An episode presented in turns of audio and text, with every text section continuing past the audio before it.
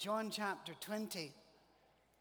Now we've we praised Mary Magdalene last week. By the way, for those listening online who always say we we miss hearing whenever um, Albert Lemons is not here, he's not here today, so we don't have a mic on on him. And we thought about giving a mic to a couple of others, but frankly, we don't trust them. So no, no, you can ask the questions, and as you know, I'll repeat them. Uh, John 20, we talked about Mary Magdalene last time and how amazing she was and, and what that story tells us about men, women, and God's view. We're in uh, chapter 20, verse 20, uh, I'm sorry, verse 19. On the evening of that first day of the week, when the disciples were together with the doors locked for fear of the Jewish leaders, and once again, we we cover this but I want to make sure if you're using a version of the Bible other than the NIV, particularly I use the NIV, the 2011 version, um, it is, and I'm, the other versions are great, so don't get me wrong, that's not where we're going. Some of them might say, for fear of the Jews. And the NIV people add a gloss here Jewish leaders, because people have misread John and others as anti Jewish rather than anti the ruling class at the time. Um, think of it this way you know, whenever France didn't let you know, this happen or that, you know, what, what happens then? America goes nuts and they're not French fries anymore. They're, they're uh, what, freedom fries, I think they called them. And they get all, you know, oh, they wouldn't let us fly over for this, that, and the other. And we don't like the French. Please remember, you're talking about the government, not the people. You know, people are quite nice. Whenever I've gone through France, if you just talk to a lo- even a P- Parisian, they were very, they couldn't wait to help you. It was very nice. When we talk about the Jews, we're not anti Semitic, they are our older brothers and sisters in the faith. Jewish leaders is what is intended, and his readers would have understood.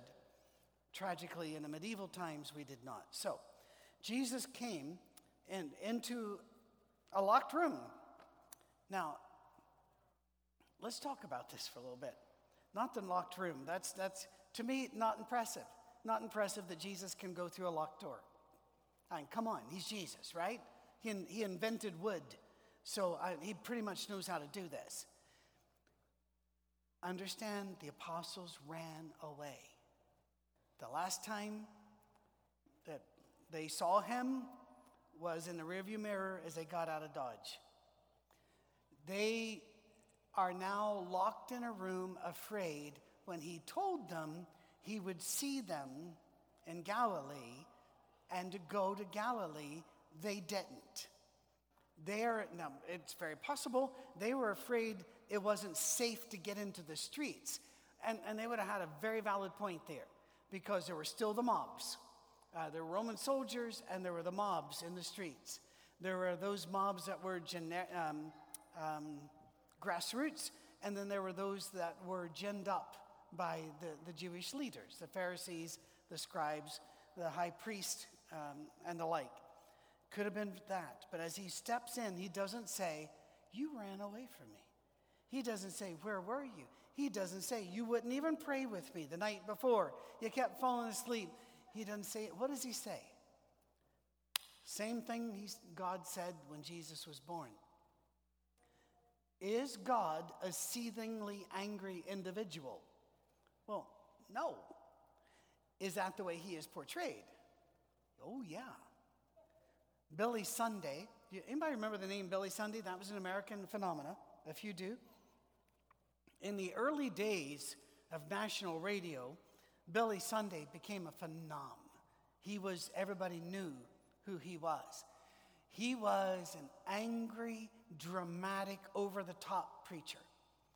And he would talk about that God holds sinners like a handful of worms over a frying pan and drops them in and laughs when they sizzle because they've turned from God. And a whole lot of people grew up with that vision of God then. And it is blasphemous. It is complete blasphemy we, we accepted um, Plato's concept of hell and worked it into the medieval church. That was wrong. We turned God into a bully that wanted to kill us, but Jesus jumped in in between us and took the blow, and God says, Well, all right then, as long as somebody died. That's what we have presented. It is not the truth. Jesus walks into a room full of very frightened individuals who have let him down and says, Peace. God appears in the sky through the angel chorus saying, Peace on earth, goodwill toward men. And what was the most, I've done this a dozen times, so you, you better know the answer. What was the most common given command through the mouth of Jesus Christ? Fear not. I am. Um, we, we sing a song here that I, I drop out of a couple lines. And I think you're allowed to sing it. It's not a sin to sing it. I just don't like the theology. And on that cross, as Jesus died, the wrath of God was satisfied. No, that's not exactly what Hebrews and Romans is saying. I put in, I wish they changed it to the love of God was realized. Because this is not somebody has to die, this is somebody has to defeat death. And Jesus did. The theological term for that is Christus Rex, uh, Jesus the King, because he has now defeated death on our behalf. So we are no longer afraid. And that's why as soon as you see him, he says, Peace, but he also shows them the wounds. He shows them, I got this. You can, be, you can go through all of this and you're not going to die. I beat death. Death was the greatest weapon the devil ever had. Please remember this. Death is tied to the clock. You understand this? T- the passage of time and death.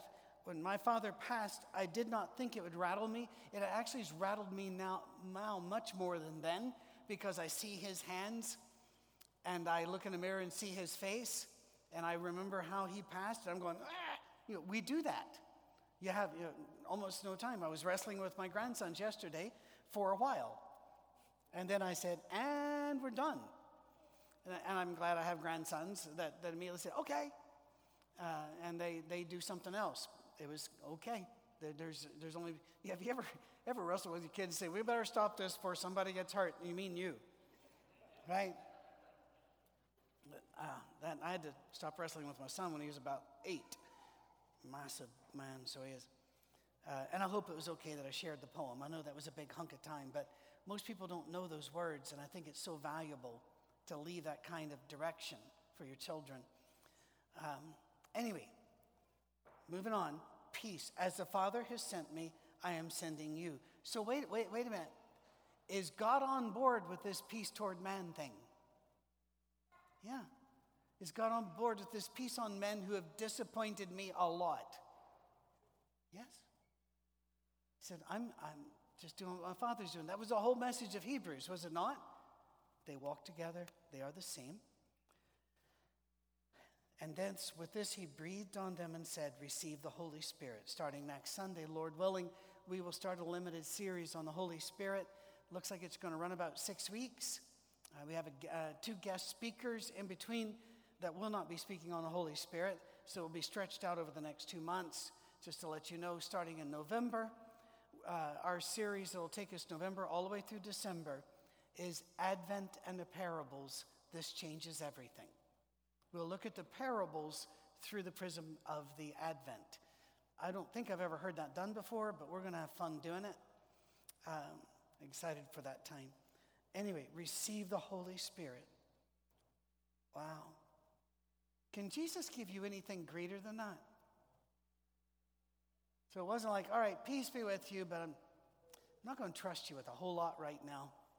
In fact, look what he says next. If you forgive anyone's sins, their sins are forgiven. If you do not forgive them, they're not forgiven. We have a mission. We're supposed to be like Jesus, which means we're supposed to be offering forgiveness everywhere we go. We're supposed to be, because if we don't, who will? He's not saying, if you don't like them, we're not going to like them, like middle school girls at a lunch table. No, that's what he's saying. You're the lower lights. If you don't forgive them, they're not going to get forgiven. You got to get out there. You got to be the Jesus out there. I remember all the time growing up, I was told you might be the only Bible some people ever read. Did you hear that one? Or you might be the only Jesus they'll ever meet. I didn't quite understand the concept until I started reading the Gospels over and over and realized what that means is if we don't get to them and forgive them, they don't get this. We got to get to them. Now, Thomas, also known as Didymus, just means the twin. Um, but by the way, Thomas means twin as well. And so they're just throwing out two different terms. They moved within different languages, kind of like Switzerland does. You, know, you don't speak Swiss, you speak German, French, Italian, or Romansh, I think is the other language that I'm, I'm told. Um, so he says, if you don't know this term, it means this. One of the twelve was not with the disciples when Jesus came. So the other disciples told him, We have seen the Lord. But he said to them, Unless I see the nail marks in his hands, and put my finger where the nails were, and put my hand into his side, I will not believe. Let's talk a minute. Um, it's predictable where I'll go here if you've heard me talk about Thomas before. But before I go there, I'd like to talk to you about another sermon, a sermon which was very popular back in the 40s, 50s, 60s, and 70s. Preachers copy sermons, by the way. Right after we started our series on, on Hebrews, about five chapters in, uh, a whole bunch of other churches did because they listen. Now, it's all right. I, I steal everything I've got, probably. Um, it's, it's all open source software here. We can all grab it, right? And I got an email, um, I think this morning, maybe last night, saying that she noticed that a friend of mine was starting a series on Hebrews today at their church. And I said, He's smart. He's going to do it his own way. Don't worry. That said, people share them. One of the most famous examples of this is the Hardeman Tabernacle Sermons. Anybody heard of the Hardeman Tabernacle Sermons? You ought to. The Churches of Christ were such a big deal in Nashville that they took over the Ryman Theater, and for a series of, I don't know, was it a week or two weeks? N.B. Hardeman stood and delivered the basics of the faith as seen by us and all the lines and lanes therein. It actually happened twice. And one of the things you gave young preachers was the volumes of, I can't remember, it was two or three volumes of Hardeman's Tabernacle Sermons. Because you remember the Ryman uh, was, was something, something Tabernacle Church back in the day. So, you know, we had that going for us. But one of uh, Hardeman's things he would always do in a sermon is at one point address the balcony and the people in the balcony. Stories told of a, a Freed Hardeman preacher student who was preaching a little church of about 30 in Rehoboth, uh, Tennessee, and at one point looked up and addressed the balcony. They, there was no balcony. He had just memorized the sermon. That kind of thing happens. There was a sermon so popular in the 40s, 50s, 60s, and early 70s called the First Sunday Night Service. And it was about Thomas, I'm just going to cut to the end. Thomas doubted because he didn't go to church when he was supposed to be at church. Because this, this was Sunday night and everybody else was gathered. But if you don't gather with the other Christians when they gather and they gather on Sunday night, you could be left out like Thomas as a doubter. You could possibly misuse the Bible more than that, but you'd break a sweat. I want to ask you, why were they locked in the room? Do you remember why they were locked in the room? For fear. Who wasn't afraid? Or, even afraid, took on the mission of getting food? Thomas. In fact, if you look in Scripture, Thomas is the toughest one and least afraid. Now, Peter sometimes wasn't afraid because he wasn't thinking the equation through. So let's, let's put him to the side. But Thomas, for example, when Jesus was heading into Jerusalem and they were saying, wait, wait, uh, weren't they just trying to kill you there? When they saw his face, they quit arguing with him. And it was Thomas who stood and said, Let us go die with him. He never gets any credit for this. I would submit to you that Thomas merely said what everybody would have said. And the apostles, did the apostles believe that Jesus was resurrected? No. The women tell, told them, yes. They went to see for themselves, yes. They're still locked in a room. They didn't believe until Jesus showed up either. Thomas walks in, there's Jesus, now he believes. Why do people kick Thomas? In fact, it gets even more interesting. Thomas had said, Unless I see the nail marks in his hands and put my finger where the nails were and put my hand into his side, I will not believe. You might say, That sounds really over the top. It is. That's the way they cursed. You know, over here, all you have to do is do 500 permutations of the F word, and the sentence, the paragraph makes no sense at all until you remove all of those. You know, uh, did you ever read comic? This all throws together people. I'm not running around. Keep with the thread. Did you ever read comic books when you were a kid? And some words are bold suddenly, and others were underlined, and others were italic. Very often I thought the wrong ones. But anyway, it was like this. That was, that's all that the F word is anymore in America, is trying to stack. In fact, there are some immigrants that have launched an American cursing comedy bit about how if you remove this word, it doesn't change the meaning of the sentence at all. So, what's the word? In Semitic cultures, the only curse words, curse words they've got are those that they have brought in from other cultures, like French and American are the big two. Most of the time, it's like little Jimmy Dickens, I think it was, may the bird of paradise fly up your nose. It's that kind, that's cursing. You know, may the fleas of a thousand camels infect your armpits. Something like this is cursing. So when, when Saddam Hussein's people walked out and said, This will be the mother of all battles, they knew it was hyperbole, but that's how, that's how they kind of strut. And it's kind of like watching Maoris. Have you ever watched Maoris do their dance? And there's a whole lot of the stomping and the whacking and the sticking the tongue out and all the other. And that's supposed to terrify the enemies, and I'm, I'm good with that. That's their way of cursing.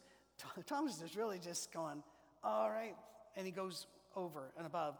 A week later, his disciples were in the house again. Thomas was with them. The doors are locked. You ever been disappointed with people? This is, come, come on, people. Now, it's easy for us, right? Because we have the Bible. It hadn't been written yet. We got 2,000 years of great heroes of the faith showing us, ah, we're going to leave here and we're going to do great things. They didn't have any of that. So I'm, I'm going to tell you right now, had it been me, I'd probably been locked in a room too. I would love to think I was Thomas. Jesus came, stood among them, and, and said, Are you insane? I told you to go to Galilee. No, he didn't. He said, Peace be with you. Then he said to Thomas, Put your finger here, see my hands. Reach out your hand and put it into my side. Stop doubting and believe. And that's therefore forever he's been called doubting Thomas. I don't know why we don't have doubting Peter, doubting James, doubted, you know, because all the others were still doubting and they understood Jesus was resurrected, but not enough to get him out of a locked room. Thomas is also the first one to refer to God, to Jesus, the risen Lord, as my Lord and my God. Mary, who last week we showed her faith was superlative, self sacrificing, very risky. She's an amazing hero. She called him teacher, Rabboni. It is Thomas who calls him Lord and God. We often when we were kids, we're told to dare to be a Daniel. I think we ought to tell our kids, dare to be a Thomas, dare to be a Mary Magdalene. That really frightened me. we want you to be just like Mary Magdalene post meeting with Jesus. Post meeting with Jesus. Uh, the redeemed version, 2.0. Then Jesus told him, Because you've seen me, you've believed. Blessed are those who have not seen and yet have believed. Now, that is always written as if it's talking about us, but it's in past tense. There were heroes already out there who believed, including the women. They, there were already people. He's basically telling the leaders, it's time to catch up with your people. I fly about working with elderships, um, shepherd groups, whatever you want to call them, have for decades. And most of the time now I'm trying to bring them here, and we do it on the quiet. We don't tell you who and who, why, because some people don't like our church, and if they knew their leaders were coming here, it'd be difficult. So we do that.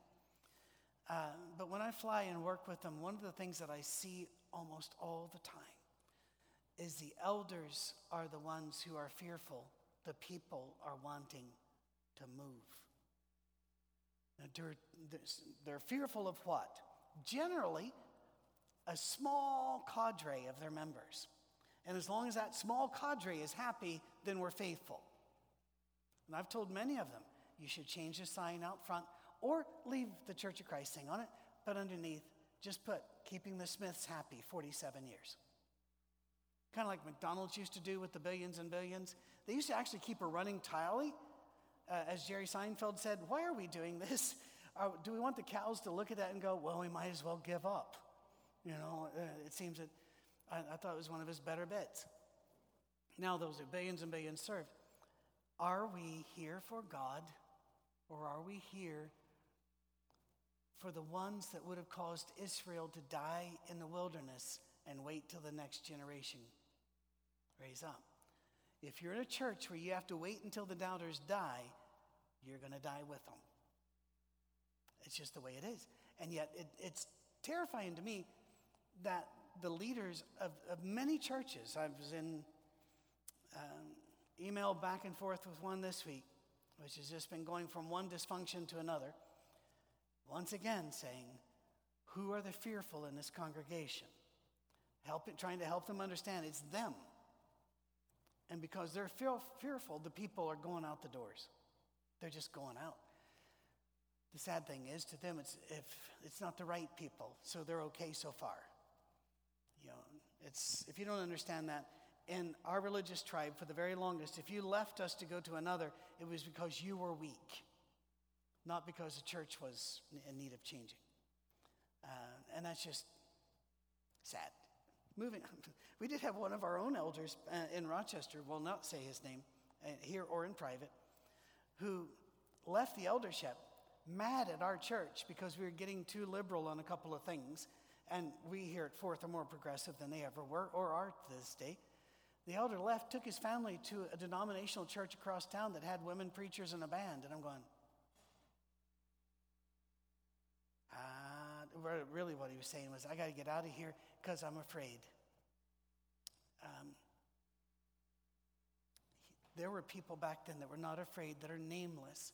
Remember Hebrews 11? I wasn't here for that Sunday, but Will preached it, and, and it was a great sermon. We don't even have the names, it says, of all of these people who suffered like this. We don't even know their names, but He knows their names. The quiet heroes. Bet you do too. Some of you have had, I'm going to go very sexist here because it seems to run through women. Um, great moms, great grandmamas, great grandmama, uh, aunts who taught you and shaped you around the faith, like Timothy. Timothy was a Christian because of his mom and his grandmother. Uh, you have those heroes, yet who else knows their names? Uh, there's a massive graveyard in Scotland called the Necropolis, City of the Dead. It's a tourist thing. People go to see the monuments, kind of like you do in New Orleans, except there it's because all the graves are above ground. But here it's because of all the great plinths and columns, and you can read, you know, the, the great people of history, the engineers and the politicians. But I like to walk through and notice how many names you don't know, because you don't know most of them. Back in the day, look at this thing. Man, and, and some of them will even say this stone was raised by public subscription. What that means is that they were so important, they went to the community and said, Give us money to make a monument to this great man. And they did, and now they're dead, he's dead, and we don't have a clue who he was. We don't have the he- names of the heroes in the streets, but there were already people who believed and were on the move. I find that very comfortable because it fits with everything else Jesus and Scripture says. Remember when uh, Elijah told God, I'm hiding in the cave because I'm the last one left? And God goes, There are thousands just over there that haven't bowed their knee. Jesus looks at the very smug religious people of the day and says, My father has sheep and other pastures you don't know about. Always trust when you can't see what God is doing, that that's the way it's always been. He's doing.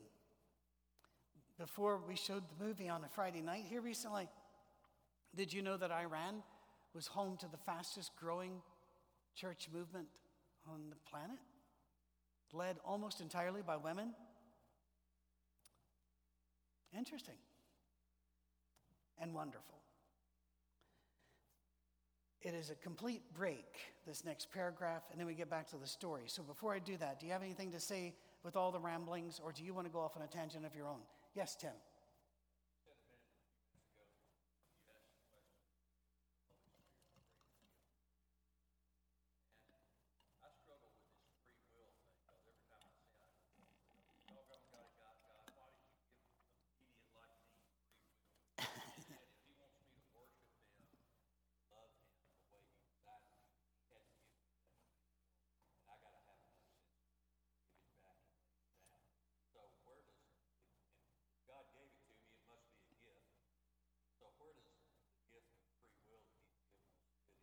Ooh, brilliant question. Brilliant question.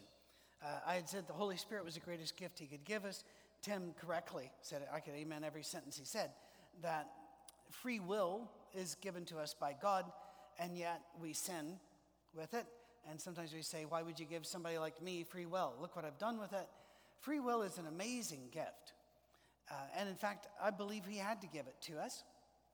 Uh, free will, by the way, is often put in juxtaposition and, and uh, as, with its other side, which would be Calvinism, which is everything is God set up ahead of time, you have no choice. Um, I believe there's somewhere in between there, but I lean far more toward the free will side of that seesaw than I do over to Calvinism. Um, in fact, straight and strict Calvinism appalls me. But moving, and by the way, they normally don't put Calvinism, they'll say reformed, a reformed faith. That's what they're talking about, is Calvinism, right? Okay, back to free will. Of course, free will is a gift. Where does that fit with the Holy Spirit as in value? The Holy Spirit's more valuable because in Scripture, the Holy Spirit is the one that pricks our consciences.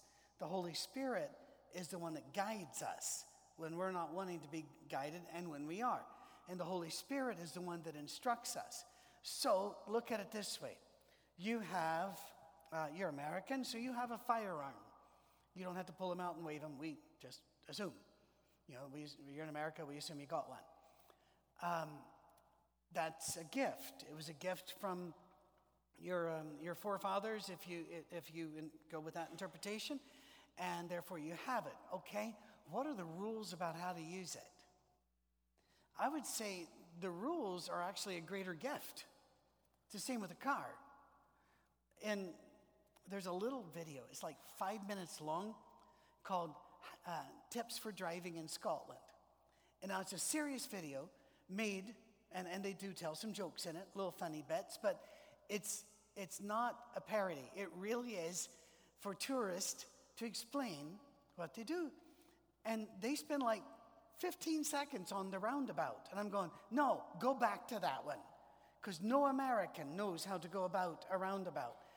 I've gone around the circle out there, I don't know how many times, to try to show you and we have a traffic circle in Spring Hill that they've allowed landscaping to grow up to where you can't see anything coming from the left. And they assume, well, nobody would do that. Oh, yes, they would. I believe having a vehicle is a great gift, but the rules of the road to instruct me and guide me is even greater because that allows me to use this gift in a safe way, or a firearm in a safe way, or gas stove in a safe way, or medication that has stuff on the side saying, here's how you take it, here's when you take it, here's what you don't do when you take it. This is a gift greater than the meds because the meds could kill me without this gift. Therefore, it's a higher gift. Do you understand what I mean? Um, hope you do. The Holy Spirit is the one that takes, helps us take our gift and not do, as Tim and I do, use free will to, to make horrible issues, uh, uh, horrible situations, horrible decisions. Um, As I've said before, Tim, almost all of my scars are self inflicted. It's not like God's drugged me behind a car. No, this is me. And yet, the Holy Spirit is higher because He's our guide. It's a wonderful question. Any? And also, when we're in the throes of not understanding the situation, He prays for us, if you remember that. Was your hand? Yes, sir.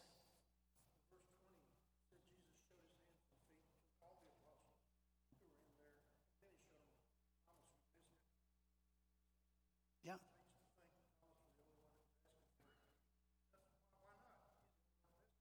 Yeah, you're right. The only reason Thomas asked for it is he's the only one didn't see it. Uh, and the other ones didn't see it because they were better. They were in that room because they were the more afraid than Thomas. Uh, and by the way, heroes, I'm not saying Thomas wasn't afraid. What I'm saying is he did not let fear be the thing that killed him. That's what heroes are like, by the way. Heroes don't hate being called heroes because they were just so, as one guy told me, I was just more afraid than anybody else in that foxhole. he said, That's why I got out and ran and went forward. There's a hand back. Yes, Randy.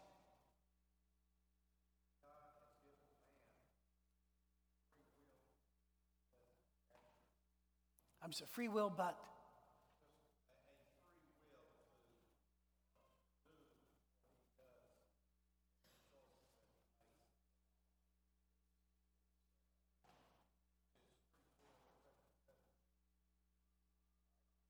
Uh, yes, God has given us free will for us to be able to make decisions, and I would add some brackets to that, but I'm going to let you finish.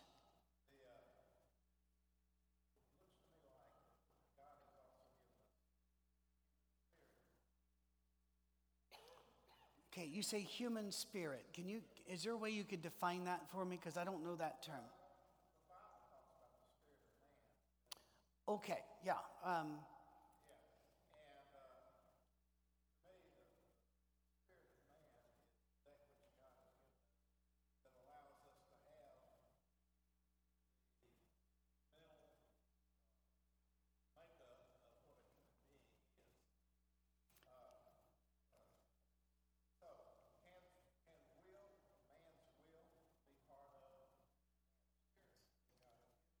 Okay, can, can the will of man be part of the spirit which God has given us? Now, if, if Dr. Lemons was here today, he'd be waving the mic at me, uh, and I'd let him take it because I know what he'll first say, and that is the part of you which is alive, that you share in common with animals and butterflies, is soul in Scripture. We always get this wrong. We always think it's spirit and soul's the eternal bit. Soul is, is the living essence, let's say. Your spirit is what is in the form of God and the likeness after God. And it's that which we will live forever. There are a couple times in scriptures that they flip those because human beings do. But that's, that's the main.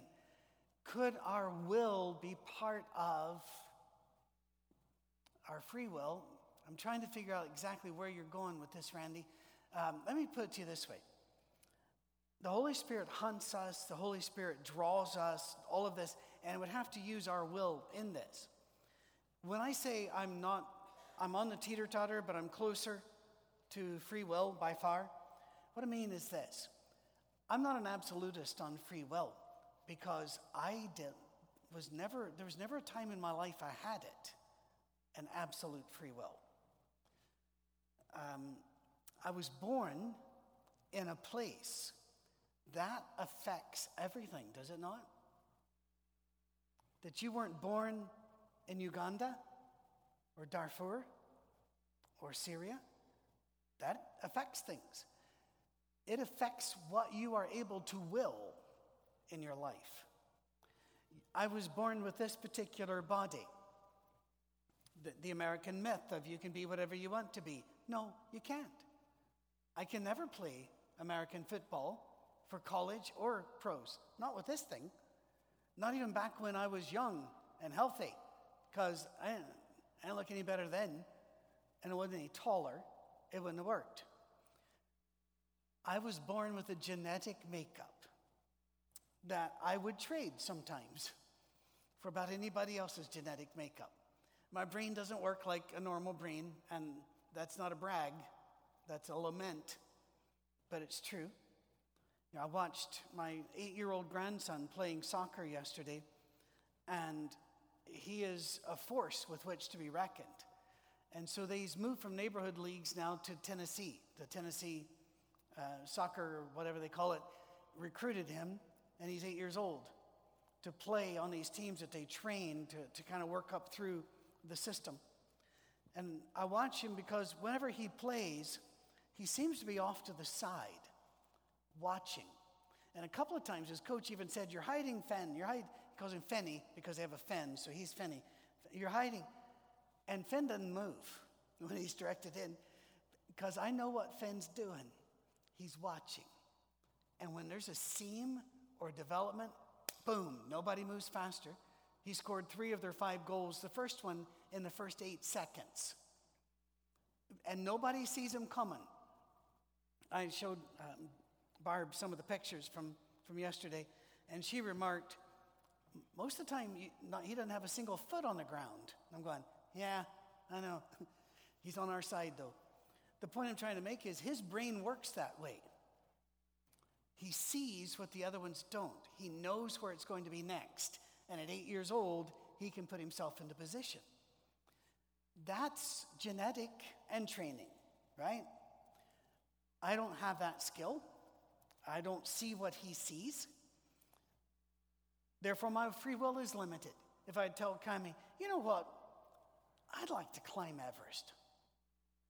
Not going to happen. I'll get airsick on the way there. So there isn't absolute free will, if you understand what I mean. But does that mean God has made all of my decisions for me? Absolutely not. Um, I could not blame him for the things I have said and done. By the way, here, John gives the reason for this book. Jesus performed many other signs in the presence of his disciples, which are not recorded in this book. But these are written that you may believe that Jesus is the Messiah, the Son of God, and that by believing you may have life in his name. Now, these verses seem to be out of place. One would assume that this comes at the very end. A couple of things, though, that we need to bring up about the book of John. One, we've already come across a part of John that wasn't a part of John. Do you remember what it is?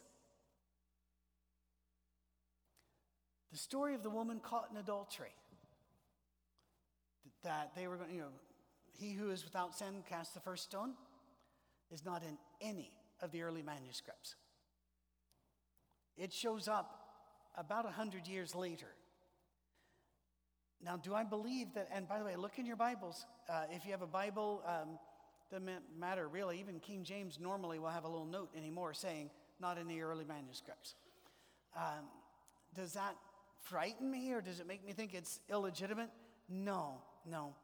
I think it was a story John didn't write, but the people felt was so valuable, they saved and they put it in. And John very well may have stopped right here, and somebody else picked up the pen later. Remember, it doesn't say, it starts, in the beginning was the Word, and the Word was with God, and the Word was. It doesn't say, this is John, and everything here I'm writing. What is John? The book of John is a collection of the stories that aren't in Matthew, Mark, and Luke. Those books were already written. And perhaps another book that they call Q for, for Quelle, meaning um, a source, because Matthew, Mark, and Luke absorb so much. And in November, when we do the parables, we're actually, I'm going to actually have a chart printed in the e-blast to show you which gospels have which parables, which do not, which are unique. And, it, and it's really interesting to see the borrowing. If you don't have that kind of time, read Second Peter and then read Jude and then read Second Peter again. It's obvious they talk to each other because they use some of the same phrasing and stories. It's, it's actually amazing, and that won't take you long. Um, John was written because the other apostles were dying, and he didn't want some of these stories to die. There are no parables in John, not one. And every miracle is unique in John. Doesn't mean they weren't said in the others, almost none of them were. But the parables in John are all creative power. Where, for example, water to wine, That's not speeding up time. That can't be done via chemical or process. There's a creation that had to take place. There's always a creation aspect to John's miracles. He wanted to get these stories down. And if you read First John, you see him even shrinking them further to love one another. And so now we can see that this does not frighten me. It should not frighten you. Uh, if you were kind of like the ending of the book of Mark, uh, don't think that was around for a while. Um, it ended with the crucifixion because they knew the rest of the story. Other groups had to come along and say, they, didn't, they didn't pull uh, Mel Gibson and end the movie with the crucifixion. You know, they, yes, give Mel credit. He does show a bit of a leg as, as, as Jesus rises up and it's over. Uh, I kept thinking, we needed more of that. We need more of the hope. The gore, I get. Gibson tends to like gore for some reason, AKA, or rather, E.G. C. Uh, Braveheart. You know, we could have just done with, you know, and the battle didn't go well for him. Have a nice time, eat your popcorn. But no, we have to go further. There were many other signs.